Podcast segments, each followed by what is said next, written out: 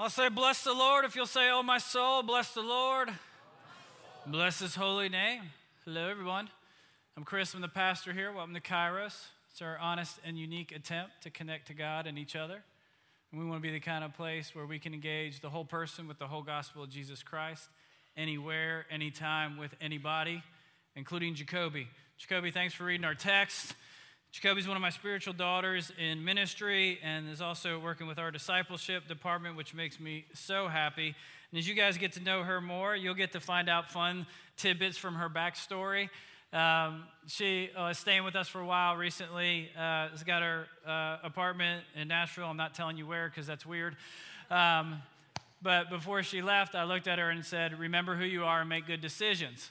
And that's an inside joke between the two of us because she would always say, as she was growing up, her mother, anytime that she would leave the house, would say, Lindsay, that's her real first name, um, remember who you are and make good decisions. What was she doing?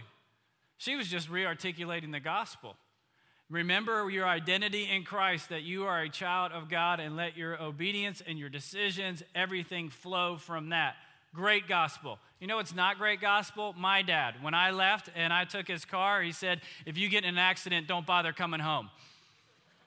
What does that communicate? Hey, if you're not living up to the righteous requirements of the law, you're dead to me. I'm like, thanks, Dad. I'll work that out years later in therapy. But um, until now, I'm just going to ride your car really, really fast. Um, I'll, sh- I'll show up. But we're in a series called Namesake.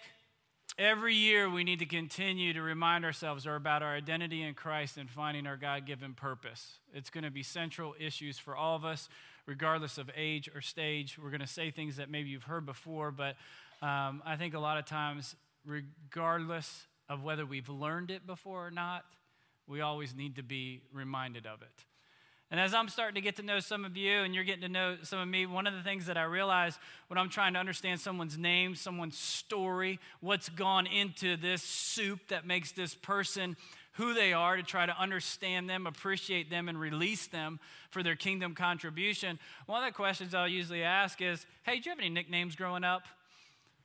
Are there any like characteristics or traits that you inherited from your family or friends that people go, Oh, yeah? You look like so and so when you do such and such.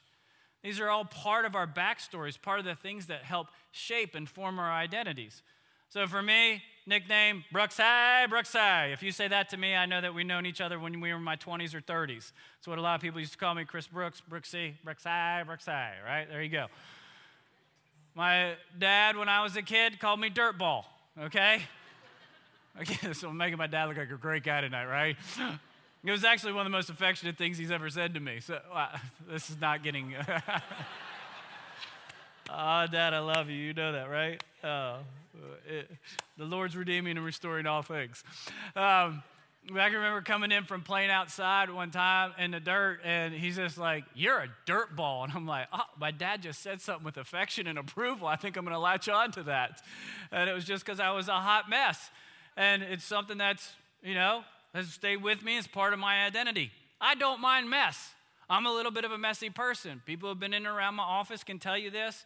It's a gift I give to my control freak wife that I am a mess, and she's constantly telling me to return that gift. She doesn't want it, okay?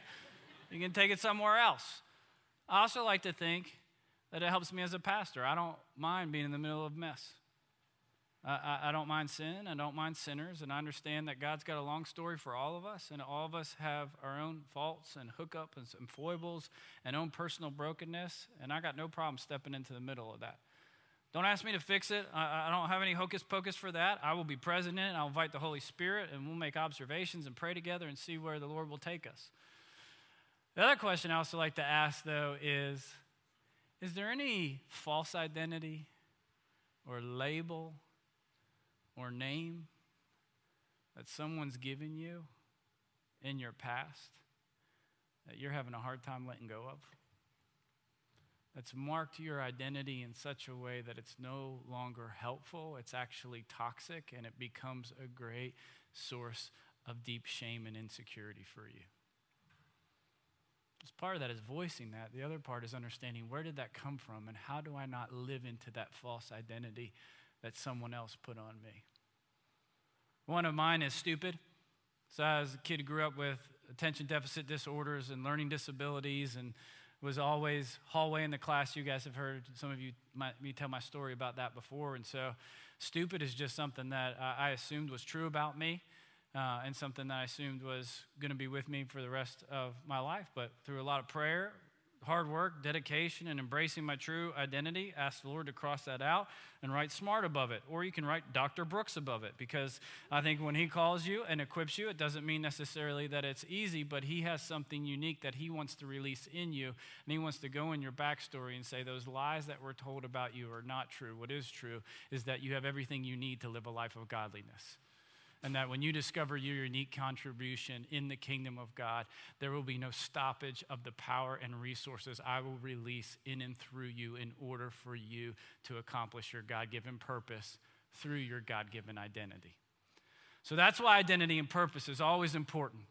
And you got to understand as we go into this, Jacoby just read this text in John chapter 1, which I think is incredible. It's describing for us the basic plan of salvation, of gospel goodness.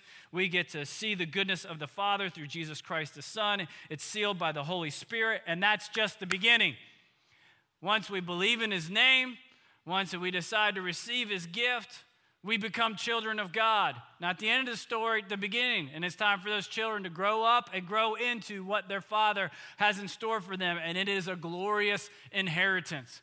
And it is going to be a wild and woolly adventure for every single one of us in here to figure out what are those good works that my dad has prepared in advance for me to do? And how do I figure out my identity so I can live into that contribution? Because I don't want to miss out on one thing that the Father has for me. But I have to warn you, this is not an easy process. This is not all daisies and roses and great scented candles, okay? As good as those things are, there's a lot of pain in it.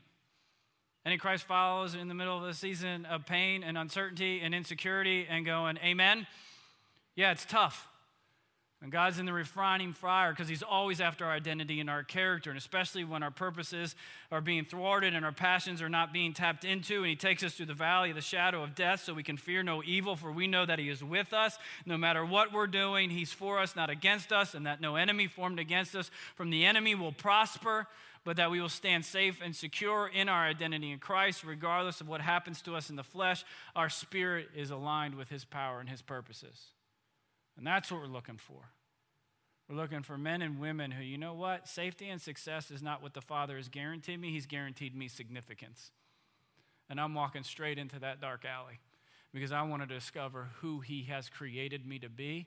And I want to make sure that I'm letting go of past false identities so I can embrace the true identity that He has for me. I need to get rid of lies so that I can be more in the center of God's truth. So, our bottom line statement for us is just simply this identity is given, it is not earned. Identity is given, it is not earned. But to all who received him, to those who believed in his name, he gave the right to be called children of God, not born of a human decision or of natural descent, but born of God. This was all God's activity. Guess what we did in this? We received and we believed. And then we receive the right to be called the children of God. Your identity is not earned, it is given. And so let's embrace that gift that's freely given to us and figure out how we live more fully and freely into it. John here is the author. He's the beloved disciple. How's that for a namesake identity? I don't know, man. I'd like to go back in church history and find out is that like one of those nicknames he gave himself? And you're like, not cool, John. That's not how it works. You're not allowed to call yourself the beloved disciple. And all the other disciples like, no, don't let it stick. And then all of a sudden it sticks. But Obviously, he's got a firm sense around his identity.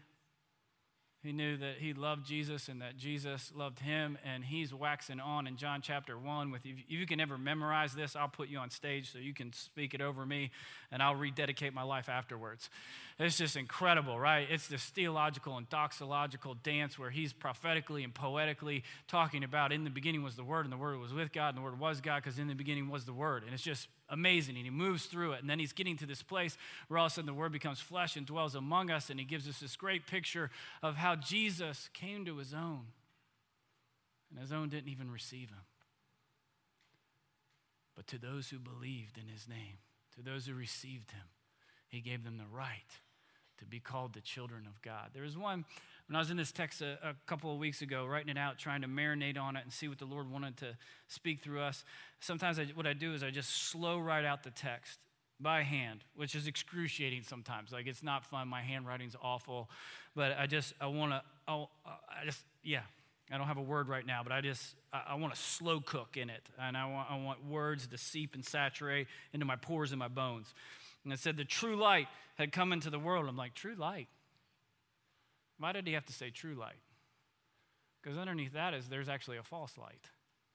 So if Jesus is the true light that gives light to all men, that means that there's a false light who takes away the light from men. Just so we're clear, if you're signed up for this thing called Christianity, we're at war. There is a war for the souls of men and women. We have an enemy. Scripture tells us his name is Satan. He is the serpent. He is the father of lies. He is the deceiver. He masquerades as an angel of light. And his job is to trick you to live in fear, shame, and isolation and never discover your true identity because then you're actually a threat to his kingdom.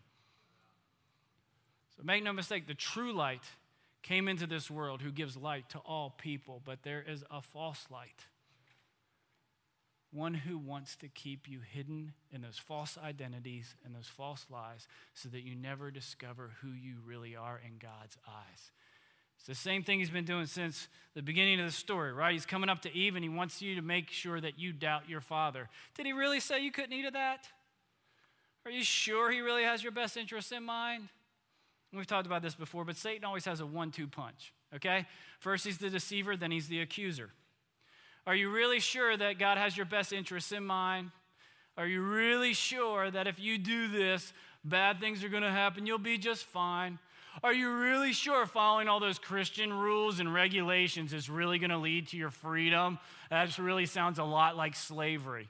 Freedom is liberating your mind from all these oppressive, religious, social constructs so that you can choose and define your own identity and reality and morality. Why would you ever want to live under someone else's authority? A mind ruled by the flesh is hostile to God. It cannot submit to God's law, nor does it desire to do so. You can't trust God. And after we bite on that one, he comes in with the left one, which is after you've sinned, gone outside of God's guidelines, settled for less than his best, and tried to immediately gratify desires that was not in the design of God Almighty's plan for you. He comes in and says, Now God can't trust you. Deceives you that you can't trust God. And then when you bite, he goes, Now God can't trust you. He'll never use you. Are you kidding me? You're not a Christian. You're not a child of God. I don't care if you received and believed in his name and he gave you the right to be called a child of God, but how dare you? You're not a child of God. Look at you. And that's where he wants to sideline us. If he can't get to your identity, he's going to go after your obedience. And he's going to convince you that you have to earn your identity. And this is where he loves to work. Because what is he going to do? he's going to turn us all into a bunch of little legalist hypocrites who go, I do X, Y, and Z, therefore that's what everyone else should be doing. And then if you're doing this, then you're a child of God, then you get access to the Father. That's worksism by a different name, which is just, hey, pay your penance, do certain things to meet the righteous requirements of the law. Oh, I, am sorry, I thought Jesus already had done that for us. And he has. But for all who received him, and believed in his name, to them he gave the right to be called children of God. Not born of a husband's will or natural descent, but born of God. I don't know about you, but I want to step into that sonship more and more every day. I want the lies to be silenced, and I want the truth to speak louder and louder. So here's how I'm going to remind you guys of this. I'm trying to give us good little visual aids to continue to process you guys remember last week, for those of you who were here, um, we took a look at the early church and we talked about stepping up into our identity, stepping into community, and stepping out in authority. I should have written, written bigger. Jesus thinks I'm smart, and that's all I need. Working on it. So, again, passionate spirituality, radical community, out, and missional zeal. So, again, we're looking at, um, at that. So here's another little triangle that I'm going to give you. You're welcome. Shapes help the memory. Believe me, I've needed all the help I can get. The Father speaks identity into us, and out of that identity, we are able to obey, to be obedient. So, biblical support for this in Matthew chapter 3, you have Jesus who's getting ready to launch his public ministry. He goes to John the Baptist beforehand, says, Hey, it's just right that I should do this. He baptizes them. A voice from heaven opens up and says, What? This is my beloved Son, in who I am well pleased. The Father speaks identity into Jesus. Well, wait, whoa, whoa. With all due respect, Jesus really hasn't done anything yet. I mean, he's called a couple disciples, that's okay, but I mean, he hasn't healed anybody, he hasn't preached a sermon. I mean, had, there's no Merlot being transformed to make that wedding feast a little bit better because that was a really good one. And not any of that, that Jack. No. It's just, oh, I'm going to speak identity into my son.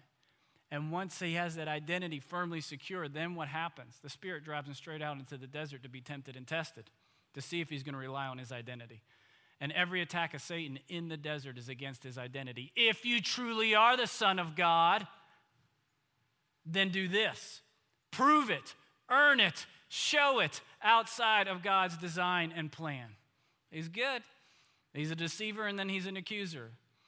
Uh, if you want another example of this, uh, Gideon in Judges. So Gideon's little short dude hiding out in this cave, thrashing wheat or whatever. Uh, he didn't want, is it the Midianites, I believe? It's something ites. Uh, they're foreign oppressors. They're storming and coming in and stealing everything, and he's not supposed to have a certain amount. He's trying to feed his family, and he's kind of hiding in candlelight so they don't see him. Angel of the Lord appears to him and says, What? Mighty warrior. He's like, Oh my gosh, just peed in my tunic. Announce yourself. Mighty warrior, who are you talking to? Frank's in this cage from 9 to 11, okay? It's me, it's Gideon. No. What is he doing? He's speaking identity into this guy who says, I'm the least of all of my tribes. Mighty warrior. After he speaks identity into him, then he's able to go and be obedient and become a judge who pares down his army again and again and again and again just to declare God's dignity and strength. And Israel will always remember that God is their ultimate judge and deliverer and savior. Father speaks identity into us, and out of that we get obedience. Mary, the angel appears to her, highly favored are you. And it says in the text, she was deeply troubled. What kind of greeting is this? I'm not highly favored. I'm a teenage girl living under foreign occupation, and I'm just trying to marry a poor carpenter. Like, that's all I really got going on for me. Highly favored are you. Okay, thanks for that identity. After he explains his salvation plan that she's going to have a baby that appears to be born out of wedlock but conceived by the Holy Spirit, what is her obedience statement that just has rocked us throughout every single age? May it be with me as you have said. That kind of obedience doesn't come out until the Father speaks identity into you. Now, here's what a lot of us are going to do, and I'll just share this is personally 25 years of dyslexic theology because of my approval issues. In Christianity, I thought, oh, you've got to be obedient, then you're a Christian, then the Father approves of you. Wrong direction. And so many of us have it in our backstory. Hey, Chris, if you wreck the car, don't come home. Thanks, Dad. Jacoby's mom, who seems to be a lot more spiritual than Ron tonight. Remember who you are, make good decisions. Let me see, uh, since we're speaking about namesakes, if you guys can recognize this one. Do you recognize the name Mike King? Anybody recognize that name, Mike King? Everyone's like, yeah, I had a buddy in third grade named Mike King. Here's a childhood picture of Mike King. We'll put that up on the screen in just a second. He was born in January 1929. Raise your hand if you recognize who Mike King is. Okay, a couple? Shh. Okay. Don't give it up. Let me give you some backstory of the namesake and the heritage and the high points for Mike King. His dad had the same name. He was a junior, Mike was a senior. Uh, he was a Baptist preacher in the ATL, and he was on his way over um, to meet in Germany for the Baptist World Alliance meeting. During that time, he made some, uh, his dad made some stops in Jerusalem and Rome and did a lot of studying and praying. This is 1934. And when he gets to Germany, he does two things side by side. One, he studies the life and times of Martin Luther, the great Reformation hero who stood up against power to put the Bible back in the hands of the people. Also, when he's over there, he's seeing the rise of Nazi Germany. I think the call to become a reformer and a prophet in the modern day church against oppression starts to rise up in him. He goes to the Baptist World Alliance meeting and helps craft a resolution that they released deploring this. It says, All racial animosity, every form of oppression or unfair discrimination towards the Jews, towards colored people, and towards subject races in any part of the world. Mike King travels back home and his five year old son, Mike Jr., is waiting for him. And one of the first things he does, because he feels like he's been transformed after this trip, is grab his son, go down to the county courthouse, and they change their names legally to Martin Luther King. You recognize him now? Martin Luther King Sr. changes his name and changes his son's name at the age of five to Martin Luther King Jr A copy of his birth certificate will show you where he's actually crossed out the name Michael and put Martin Luther above it. That identity was given to him, it was not earned. But after it was given to him, it had to be fully embraced. So, my question for you tonight is what name do you need God to put a line across? and say, That's not how I know you or recognize you anymore? What name do you need him to put into so that you can step into your full calling, your full identity, and your full obedience as a child of God? What might he possibly be dreaming up for you to release in you and through you because you are his child and he needs to know that you're going to be with him every single step of the way? but to all who received him, to those who believed upon his name. He gave the right to be called children of God, who are born of God. Amen. So let's take 120 seconds.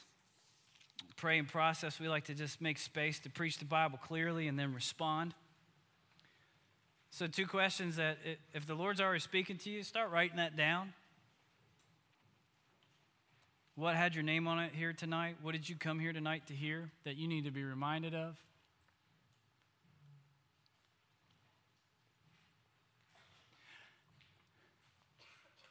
If you want some prayer prompts, I would ask you those two questions we started off in the beginning. Hey, is there any false identities or names that were placed on you by other people or that you believed in? that you'd like the Lord to either replace or redeem?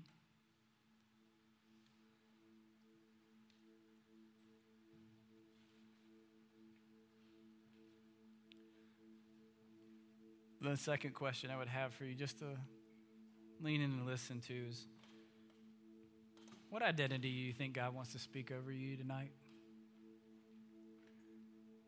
You're a child of God which means there are certain ways that you were designed to reflect his characteristics. What characteristic of God do you think he wants to speak over you tonight and say, Because you're my child, I see this in you? This is who you are.